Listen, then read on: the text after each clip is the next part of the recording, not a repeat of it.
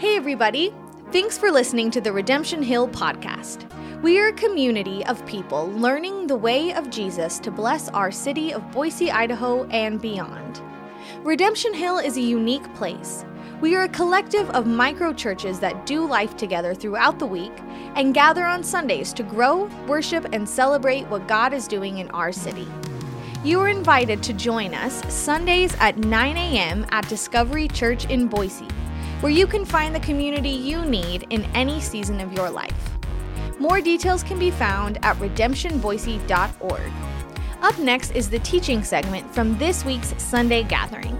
Afterwards, stay tuned for more information on how to get connected at Redemption Hill. We've been talking about what we call the missionary pathway. This is like our call and our role and our work in the world, who we are as a people. And we define church as the church is God's people, called out of the kingdom of darkness to learn the way of King Jesus as disciples of the way. We're sent into the world to proclaim and demonstrate the kingdom with our lives and call to wor- the world to repentance through our loving kindness, to teach anyone who will learn the way of the kingdom. This is who we are. This is the fundamental work that we have. And we, we looked at last week some disciple making movement characteristics. When we see movement of the Spirit of God in training people in the way of Jesus, when you see these outpourings of the grace of God around the world, these five things are almost always true. Six things, sorry. Radical prayer. People who are committed to say, we're going to align ourselves with God by being in his presence and speaking back to him his will. Um, we are going to live as missionaries sent out into the world to be his people. We are going to teach the way of Jesus by making disciples. And then churches will emerge out of that, church planting. There will be cultural transformation because when someone starts following Jesus, you know what happens? Everyone around them is transformed. Whether they like it or not, they have to deal with the kingdom of God coming to life in these people around them. The last thing we see is that there is this multiplication when we live and become people who fall in the way of Jesus. Um, it transforms us. And the, the way that we see that working within our context, the way we've seen that working here at Redemption Hill over the last six and a half years, is we start off with a, a season of extraordinary prayer and fasting. Many of you were in the room with us when we met for those first few times, sitting on back porches and in living rooms, praying and asking God, Would you move among us? Would you do something incredible? And then we all determined to live as missionaries sent out into the world, connecting with our neighbors, sharing with them the hope that we have in Jesus, serving them in real and tangible ways, participating in justice in the world. Um, and then we invited people into our homes. We taught the way of Jesus. We have done disciple making, and people's lives have been transformed. And out of that, we've seen now there's, I think, 10 or 11 micro church expressions have emerged within us. And in the midst of that, God has been raising up lots and lots of leaders, people like you who have been called to be a part of God's work in the world. So, that is. Um, that is what we've been talking about. Now, week three.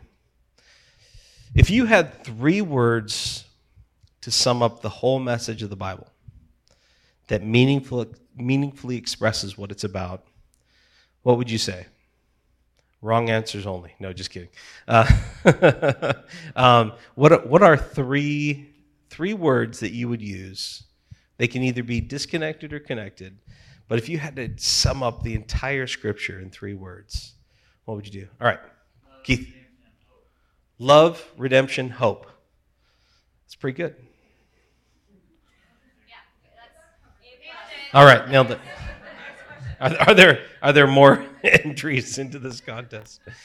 Uh, love, redemption, hope. I like that. Any other three word entries, ideas? Kingdom? Covenant. Covenant. It's got to be a hard C.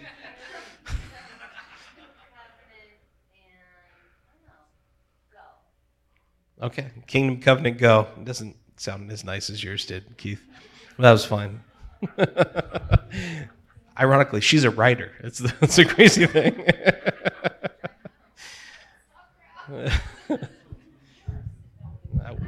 we'll be we'll be kind like we were to Keith, not to Jesse. Um, any other three word entries? If you had to, yes, Ollie.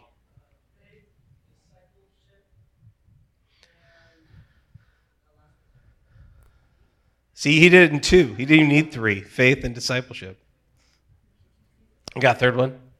Are we just doing two?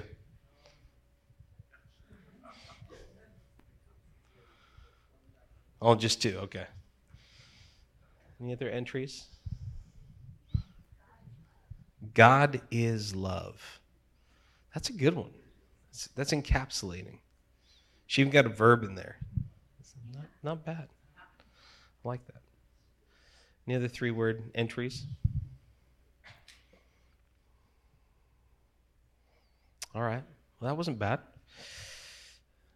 When Jesus, right before Jesus ascends to sit at the right hand of the Father, he gives maybe the most ambitious commissioning, the most ambitious sending that is ever given to a group of people. And mind you, I, I want to first say I'm really glad that our youth are in here, like our teenagers for a couple reasons. Number one, you guys are way cooler than these adults, and it really raises how, how we feel about ourselves when you're in the room and showing us how to be how to be awesome people. So we're, we're thankful you're here. The second is when Jesus was doing all of his work, he was hanging out with probably 14, 15, and 16 year olds. And you guys were the primary the primary plan of the God of the universe to bring transformation of the whole world was to take teenagers like you and say, You're called and equipped Go be a part of my mission. Go be a part of my kingdom. And so I'm so glad that you guys are here. So Jesus has his, his posse of teenage boys around him. And he gives them this, this, this calling, this, this commissioning. He says, All authority in heaven and on earth has been given to me. Therefore, I'm sending you. Go teach, teach the whole world how to be disciples all the nations, and then baptize them, give them the identity of the Father, the Son, and the Holy Spirit, and teach them everything that I taught you. And surely I'm with you always to the very end of the age. He's inviting them into this incredible work that's not, it's not it's not alongside the rest of life, it is the rest of their life. This is the fundamental truth, number one. The Great Commission inevitably leads followers of Jesus to adopt an expansive vision of the world. Every other religion in the world basically treats it as it's great if you believe it, but it doesn't really matter. You're missing out.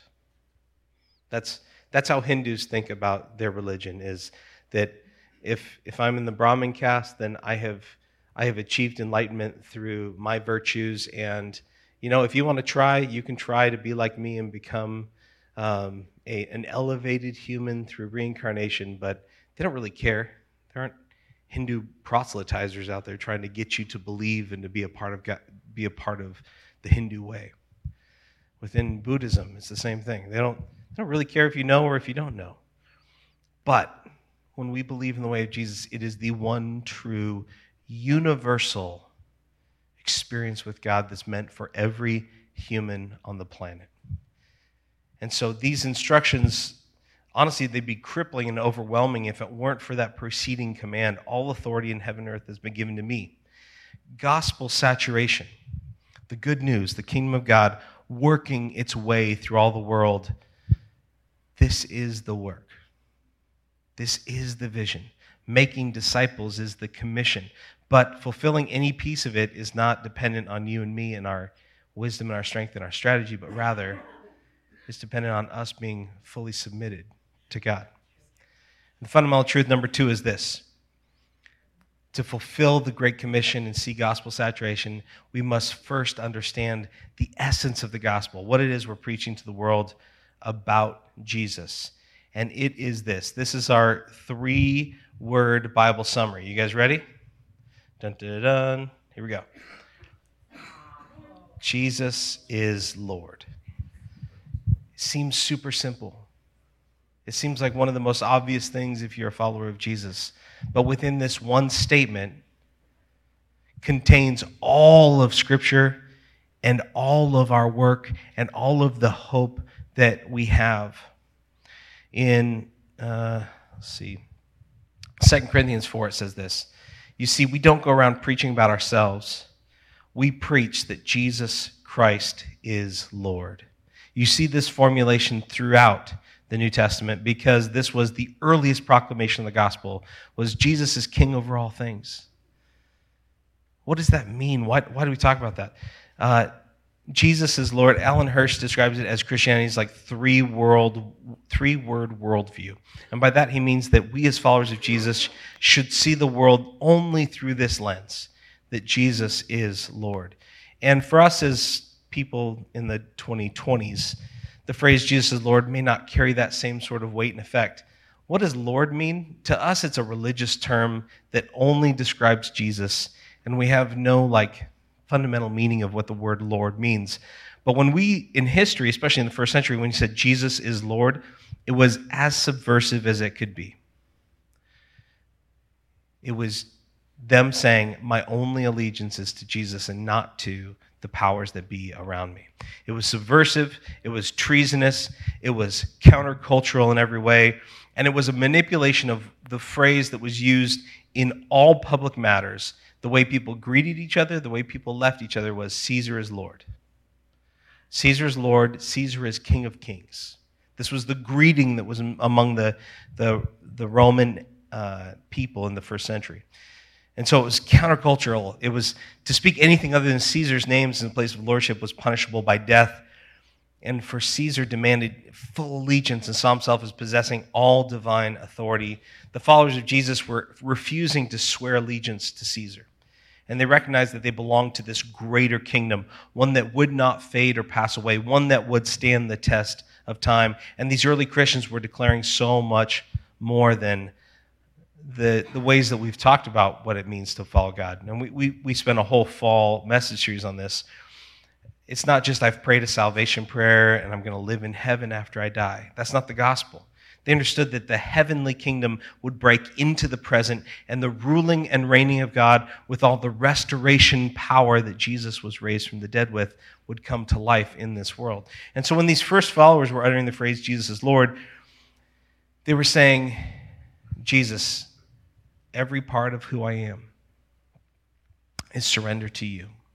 It's not merely symbolic, you give, Jesus gives direction. You have full authority over my decisions. You have full authority over my spouse and my kids and where we live, where we eat, how we spend our resources that we have, how we open our home, how we serve our masters, if we live for you or if we die for you. And with this declaration that Jesus is Lord, what we're saying is no matter what, my allegiance is one direction to him.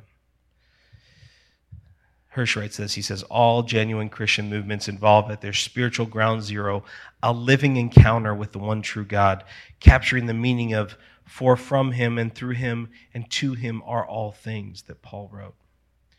So we have to ask is this the center of who we are as a people? That we have looked upon Christ and said, He is the only one worthy of my allegiance. He's the only one worthy of me orienting my entire life around Him. And am I going to take that encounter with one true God and let it determine every part of how I live? Uh, Steve Addison is a missiologist, and, and he looked at an exhaustive study of Christian movements. And the ones that maintain growth and movement over time are the ones that have this white hot faith brought about by this rediscovery of Jesus' place and importance. And so we have to ask is, is our life maintained by that white hot faith, informed by the centrality of Christ?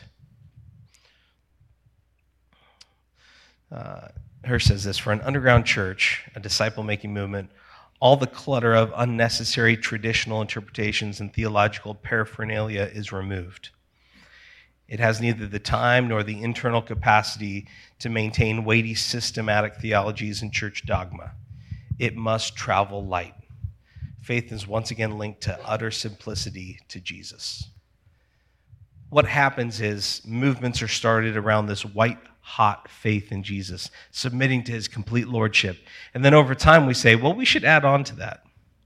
We should create some, you know, really interesting ways of talking about it.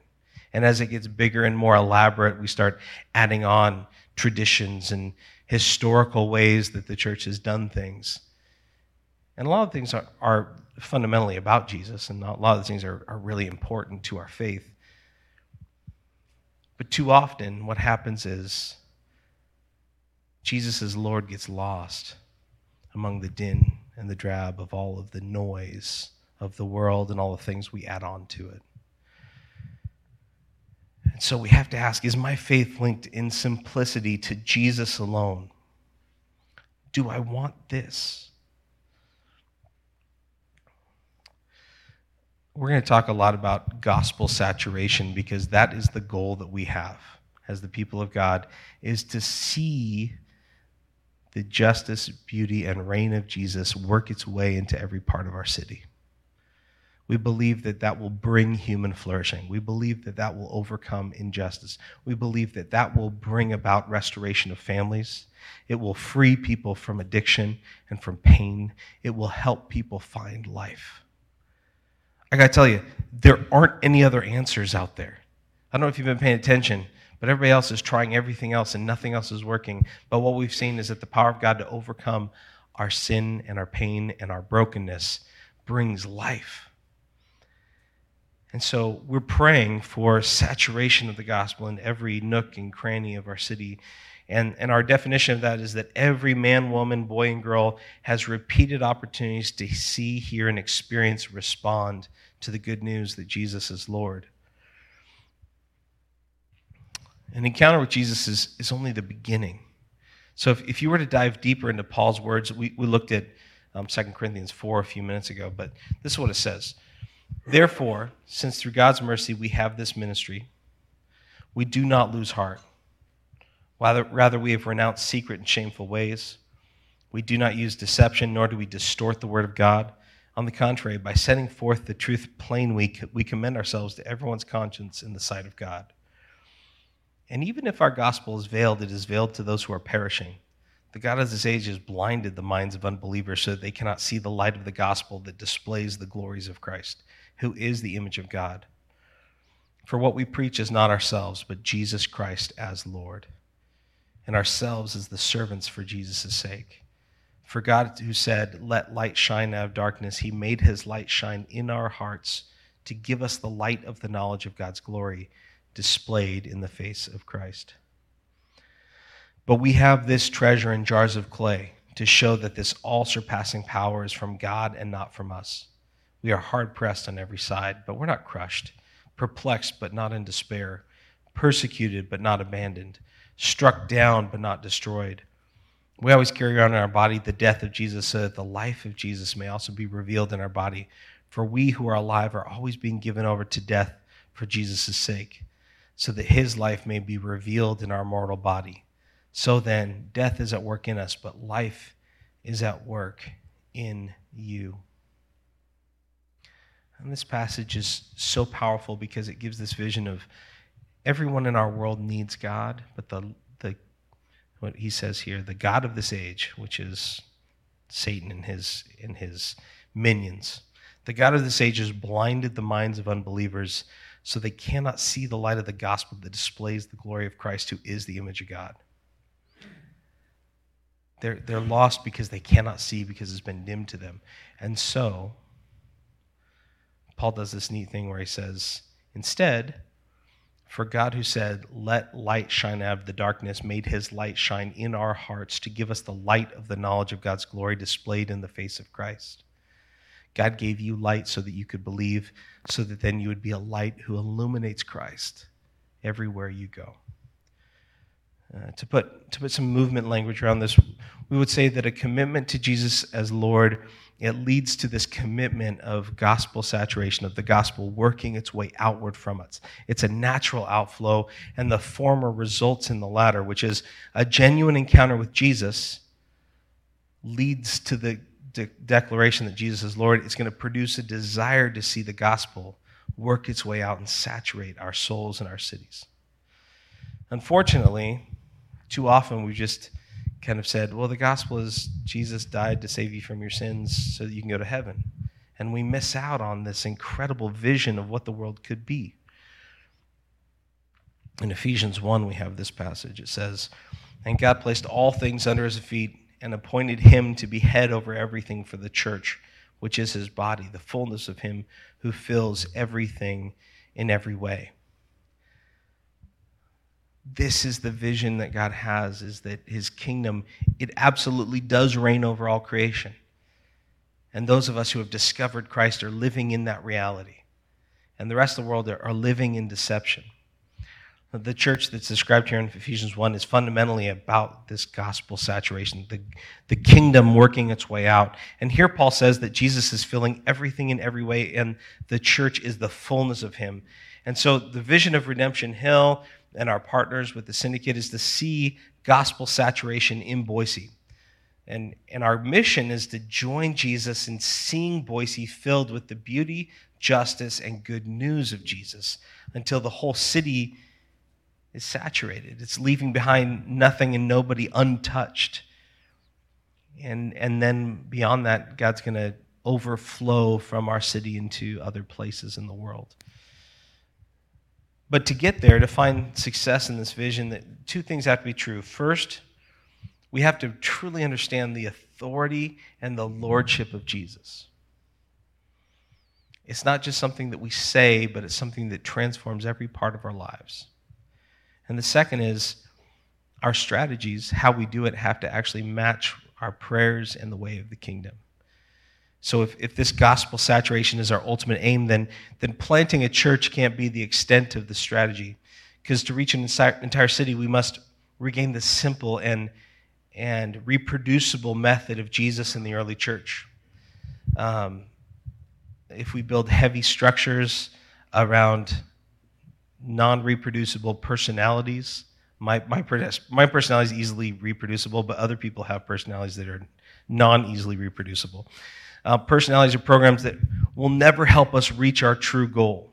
Expensive buildings and lengthy, scholarly focused training environments aren't going to crank out leaders fast enough to see the gospel take root, let alone keep up with the 15 to 20,000 people who are moving to our city every year. We have to go back to a lightweight and deep rooted disciple making strategy that unleashes ordinary people like us to plant the gospel, to make new followers of Jesus, and to see simple forms of church emerge in all contexts throughout our city.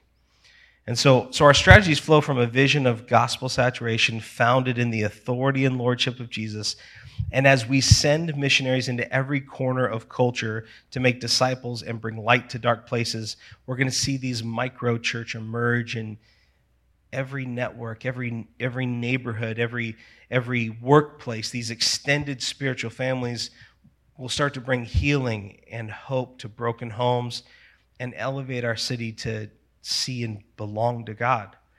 They, they will be small enough to move quickly and adapt to new contexts. That's why we do micro, is because it can be deeply contextualized to a family, to a neighborhood, to a workplace. And then new disciples and missionaries are going to multiply with other into other unreached pockets of people in our city. These missionaries and micro churches are going to be the everyday representatives of Jesus in those places. So, if we're going to ignite and be a part of a genuine Jesus movement, then we must return and recapture the depth of this statement Jesus is Lord. Not only for our mission, but also for our lives. We have to take the throne and the full authority of Jesus to guide us. We must, we must seek to bend all of our rhythms and our ways around Him and His life and His calling. And out of this, we will understand that we have already been sent out on mission just as Jesus was. Not only will we understand that we've been sent, but we're going to go on mission as he went on mission, fully incarnating, which is we're going to be an embodied presence among people who God has sent us to. That means you and me. That means average, everyday people saying, God has given me his spirit and his presence, and he's put me in places, and he's going to do something in those places. So we pray with expectancy. We live as missionaries saying, What is God already up to in my workplace? What is God already up to in my school? What is God already up to among my friends and my family? What is He calling us to? And once we turn ourselves to Jesus and submit to Him, what happens is spiritual families start to emerge. Um, if you could clear away all of the, the dirt in your local forest and, and look beneath the surface, you'd discover an elaborate, interconnected network of roots. I, did, did that picture not come through, or is it just not? It was. I had a picture. I had a visual representation of this, but I don't see it. Like it, I don't think it downloaded from my slides. So, sorry. So imagine you're in the redwoods, and um, redwood trees are. They can be 2,000 years old. They can be 300 feet high, and they can be as far like as the diameter can be almost as large as this room from side to side. Like we're talking just massive. And you'd think a tower like that, you can drive a car through them, so you're at least, you know, there's there's a good. We can we can maybe half the room. Okay. We'll, we'll, we'll, we'll say the largest ones or maybe the half of this room. Um, but you'd think, how can a tree like that stay upright? Why does it not topple over? The answer is that redwood forests are an elaborate system where the roots grow together, they interconnect. And so, even if their roots themselves aren't enough to sustain them from toppling over, they're rooted together so they cannot be moved. That's a lot like what it is when we're living as these spiritual families. It doesn't always mean that every individual tree in this in this system has a deep root system and and and often a hefty storm can topple some large trees but it doesn't happen because these these trees that grow in clusters they also are are interconnected with a whole ecosystem of of plants and animals that share nutrients and and live in a way that create powerful powerful ecosystems. And, and in a lot of ways, this is like a, a perfect analogy for the way that Jesus described his people, the church.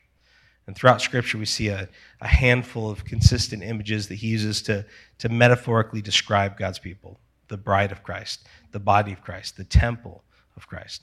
However, the one that consistently seems to make its way into everyday language here within Redemption Hill and throughout the New Testament is that we are a family.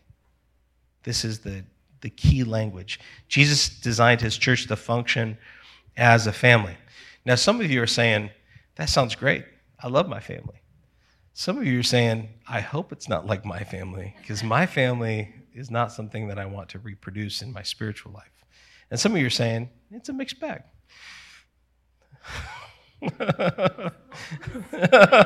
just some, just some of you.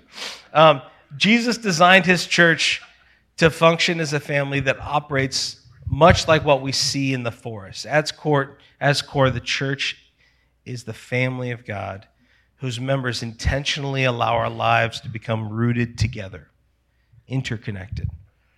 Alone, we are too shallow to, withstand the storms of life. We are too shallow. But together, an extended spiritual family with Jesus at the center can withstand anything that comes along. This theme of, of family kind of weaves throughout the narrative of Scripture, and Jesus himself instituted and affirmed, he loved the biological family. He called people to f- be faithful in marriage and to honor their parents. And Paul thought it was wise for people to marry and have children, although he said, I don't know why you'd want that, but if you do, go for it. Um, and then he provided clear instructions on how families should flourish. Like families are a key part of the way that God made the world to work. It's an institution that brings us into life. And yet, according to Jesus, the biological family is not our primary family. First and foremost, we are members of the household of God in Ephesians 2. And when there's conflicting loyalties, Jesus made it clear if anyone comes to me and does not reject, who does not hate his father and mother, his wife, children, brothers and sisters, yes, even their own life, such a person cannot be my disciple. And so we understand that the gospel, when we see it through the lens of family, although we've sinned and become illegitimate children, God sent his son so that we could be reconciled to the Father through Jesus. Anyone can join the family of God. And because our God is the perfect dad, and because Jesus is our reconciling Savior, the older brother who brings us into the family, this, and the Spirit is the very presence of God within us, now we're a part of this family that we cannot be removed from. You've been grafted into God's family, and now you belong in a family that you want to be a part of, that will bring life and hope, that will bring restoration, that will bring challenge, that will help you live out this Jesus is Lord kind of way. They lived interconnected to one another. Now, some of you, because of our culture, are saying, I don't want to live interconnected with other people. I'm not going to ask for an amen, but I can see it in your eyes. Some of you are going, You people are nice for a week, for once a week, for about an hour on the seat, you know, like two rows over. I like you from that distance. And I, I like you guys, like, you know, when we're together and we, you know, hang out a little bit. But then, like, I need my space, you know, like, there's this, we live in a hyper individualistic society. The most individualistic society that's ever existed because our incredible wealth and our incredible technology has allowed us to sustain our lives living disconnected from one another. No one else on the planet Earth at any time in history has felt as disconnected from one another as we all feel in this room. And so, this way of the kingdom, this radical way of living these interconnected, in, interdependent kind of lives, is a radical kind of departure from our culture. Maybe the hardest thing about following in the way of Jesus. In Acts chapter 2, uh, we see this, this passage. They devoted themselves to the apostles' teaching and fellowship, to the breaking of bread and prayer, and everyone was filled with awe at the many wonders and signs performed by the apostles. All the believers were together. They had everything in common. They sold property and possessions to give to anyone who had need we always read this as like the Christian Communist Manifesto because it's like this radical independence, interdependence that we would never engage in. But when we look at Acts chapter 2, this was like the most natural thing. Once they once they joined in the kingdom way, they're like, "Well, let's let's do this, man. Let's let's not pretend. Let's live as God's people. Let's live as God's, as God's family." And then every day they continued to meet together in the temple courts so they, they'd all gather together in a big gathering like this, and they would break bread in homes, and they ate together with glad and sincere hearts. So they weren't going to each other's houses with insincere hearts. They were sincere hearts. I like that. Praising God, enjoying all the people's favor, and the Lord added to the number daily those who were being saved.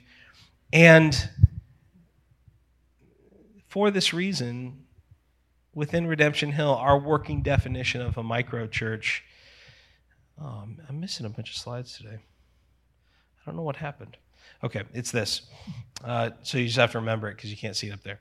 Uh, an extended spiritual family led by ordinary people who live in everyday gospel community and they own the mission of Jesus in a network of relationships.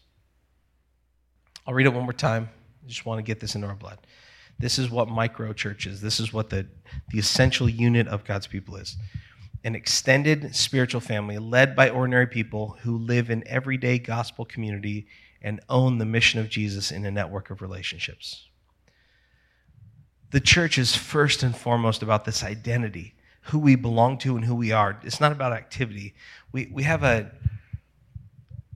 for some reason, we have this deep ache in our hearts for people to understand that the church is not a building, it's not an organization, a program, or an event. The church is not built around one or two influential voices, but the church at its core is family. Good or bad, we belong to one another. And if we understand this fundamental truth the people of God are free to live with passion and love and purpose, and we're open to living with new kind of rhythms that mirror the ways of the early church. And perhaps the most concise description of these happened there in Acts chapter 2 that we just read. Um, they met in the temple, they met in houses, and in these houses is where the church functioned as these extended spiritual families. It was that setting where they lived in an everyday gospel communities. And, and these spiritual families were led by ordinary people who owned the mission of Jesus in their relational network. Okay? So these micro churches in Jerusalem had everything in common. They shared possessions, meals, laughter, and conversations. They celebrated together as new people joined the family every day. And they had stories of life with Jesus that they shared with openness and honesty. They, they prepared dinner with many hands and the eating was accompanied by more laughter and stories. They were so glad to be together, and each would say, These are my favorite people because they're my people. And the conversations moved to the discovery of the apostles' teachings together, each retelling what they had heard about Jesus and his ways. Can you imagine? They're sitting around, they don't have a Bible, and they go, Hey, I remember this one time. And then one of the apostles sits and tells the story of what he had heard, of what he had experienced in Jesus' presence. And people would ask questions and they would explain what they had learned and what they had seen in the life of Jesus. That's what our gathering should be like. They had been taught to obey all the things that Jesus had commanded. And so the conversation moved from the stories about Jesus to the practical obedience that that took on prayer kind of flowed continually and it was challenging to figure out who was in charge. As each person it says in 1 corinthians they brought a hymn or a word of instruction a revelation a tongue or an interpretation to their gatherings to share. What a beautiful picture of the family of god. Everyone belongs and everyone brings something to share. And then in acts chapter 8 something happens. On that day a great persecution broke out against the church in jerusalem and all except the apostles were scattered throughout Judea and Samaria. So the temple that had been the center of the movement, they'd gather every day for worship and for prayer. All of a sudden, that was removed from them. And then, following Stephen's martyrdom, the church experienced this severe persecution, resulting in the complete shutdown of public gatherings at the temple courts. But what happens next is not the church's death, but instead a multiplication, scattering of God's people. Now, we experience this, right? Just four years ago now. I can't believe it's been four years, but four years ago, the world ended. We weren't allowed to be together. All of a sudden, it didn't make sense to be gathered in a room filled with 50 or 100 people. And so, what happened? We said, that's okay. This is a good thing, but it's not the ultimate thing. The ultimate thing happens in our houses, and it happens in, our, in the courtyards of our homes, and it happens in our front yards. It happens sharing our lives together. And what we experienced was we almost doubled in size during that nine months that we were in COVID. Something happened because God had sent us out from this place and, and let us live in this true identity as this network of families, of people that belong to one another and to God. Microchurch is, is not a trendy next thing. It's, it's not a program that's going to attract masses of people got to be honest, you probably struggle to tell your friends about what we do here because it's a little weird, right? And you're like, we do this thing, and I don't know. It's kind of we, we talk about microchurch, and we you know, we, and and they go, I don't get what that is because it's it's not it's not like something new. It's, it's not a small group that's seeking spiritual truths together, but it's it's the primary expression of God's people. It's the form that best houses the essential functions of the spiritual family. It's the form that can change and adapt and multiply and thrive regardless of the environment.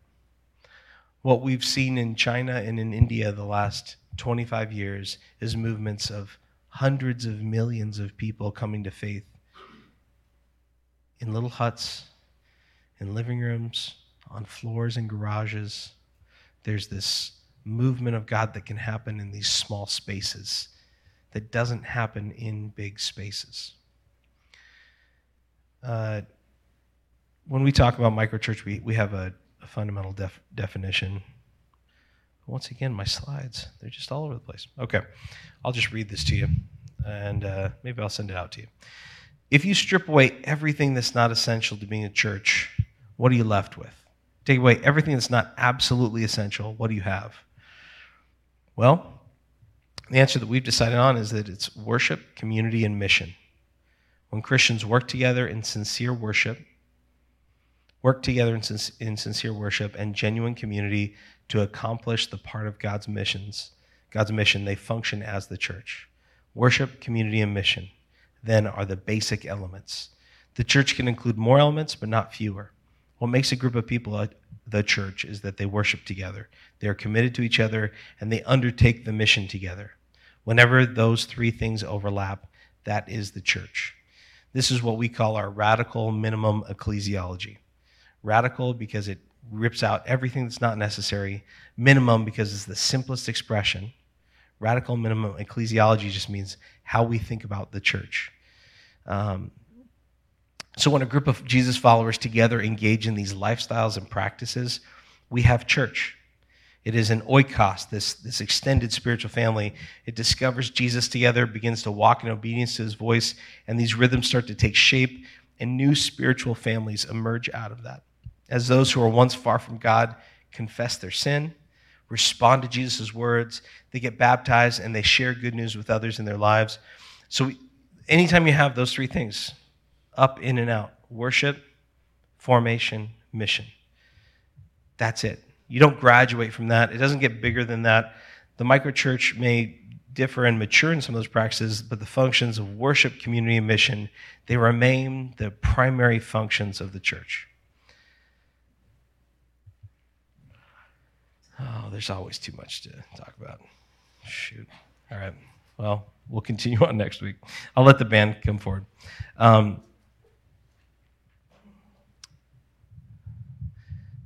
some of you are kind of starting out this, this call and this work.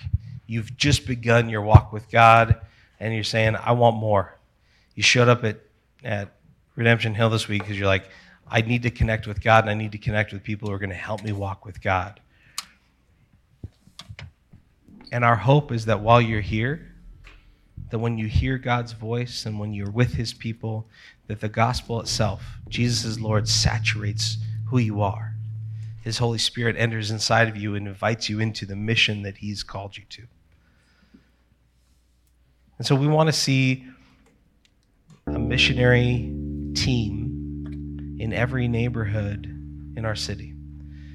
And we can't do that alone. It's not going to be just this, this crew of people, but over time, what we see is that multiplication breeds multiplication. We, we want to see what we're doing here transform lives, not, not be an interesting way that we do church. The grand mission, simply put, is the purpose of the family business, the microchurch, the extended spiritual family. We think that doing our lives together and being shaped in the way of Jesus will bring life. But when we look back on 1 Corinthians and that three word statement that contains the whole story of the Bible and what's to come in our eschatology Jesus is Lord. That brings some questions with it. The first is Are you going to bow your knee and submit humbly to the Lordship of Jesus?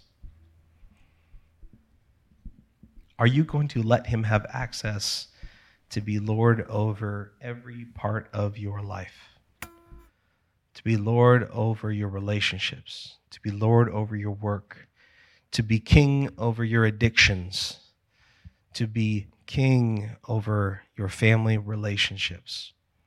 Or are you going to continue to hold back and say, you can have this piece, but not this piece. It requires us to give ourselves completely over to the authority of Jesus' kingship in our lives. And once we do that, he's going to say, Come, follow me. I'm going to teach you how to fish. I've got work for us to do together in the family business. I'm going to apprentice you in this partnership to see justice, beauty, and the good news fill our city. And we get sent out as a part of his calling. And so some of you you need to receive this this message, Jesus is Lord, and let it penetrate deep into your lives and say, hell or high water, I know who I fall with. Come persecution, come sickness, come death, I know who I'm putting my trust in, and that's Jesus. And all that takes is just bowing your knee and saying, I'm going to take the, the crown off of my head as Lord over my own life, and I'm going to hand it and set it at the feet of Jesus and say, I only have one king, and you're him. You get to determine the rest of my life. For some of you, over the last few years, you've started to submit yourself to Christ, but you've still been holding back. He's got key ways that He's been calling you into work alongside of Him. And you've been saying, that's really not my gifting. or, man, it's a really busy season. Or, shoot, uh, you know, I'd love to, Lord, but that would require me to like talk to people and like like them and I'm just not into that whole thing. Or maybe it's bigger than you think you are. There's some there's something that God has given you a vision for and your response is I don't have enough for that. I'm not big enough. I'm not old enough. I'm not wise enough. I don't have all the tools that I need.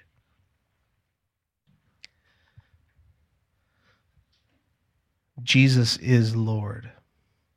Whether we acknowledge it or not, whether we live like it or not, Jesus himself is Lord over all creation. And if you want to experience him, you've got to put him in his right place, put you in your right place, and then submit yourself humbly to say, I'm going to let you have my life and do with it as you please. Would you stand with me and pray? Lord God, we want to align our lives with you. Lord God, there's still places that I'm holding back from you. I, I don't give you lordship over my calendar. I fill it with what I want to do and what I feel like doing. Lord God, many times my finances are dictated by my desires and my needs and my fears rather than by your calling. Lord God, there are places where I still let sin roam freely in my soul and hold me back from you and from others. Lord God, there's all these places where I sit in darkness rather than enter into your light. And I pray, God, that today you would help me once again repent of the ways of this world, of the ways of the flesh, and commit once again to say, Jesus is Lord and that if I want the life that comes from you, I have to walk through the death to myself. Lord God, have your way as we seek you in all things. In Jesus' name we pray. Amen. And at the Last Supper, Jesus, he took the meal that had been set before them for the Passover and he broke the bread. And giving thanks, he said, This bread is my body that was broken for you. And each time you eat of it, do so remembering me. And in the same way, then he took the cup and he said, This cup is a new covenant written in my blood. Each time that you drink of it, do so in remembrance of me. And then Paul gives us this warning to not do so in an unworthy manner. And I think that, like, there's been a lot of conversation about what that means, but that simply means someone who has not submitted to the lordship of Jesus but participates in the table does so in an unworthy manner because this is a step of allegiance to Jesus. And so I'd like you to take, take a few moments of preparation and then during this next song come forward and receive communion as a, as a symbol of your submission to his kingship. Thanks again for listening. Make sure to subscribe to get the weekly episodes in your podcast feed. You can find out more on how to get connected with Redemption Hill at redemptionboise.org slash connection, where you can fill out the Connect card and start your journey today. For regular encouragement throughout the week, follow us on Instagram at Redemption Boise. We are so glad you're here and are excited to accompany you in your story with God. We hope to see you soon.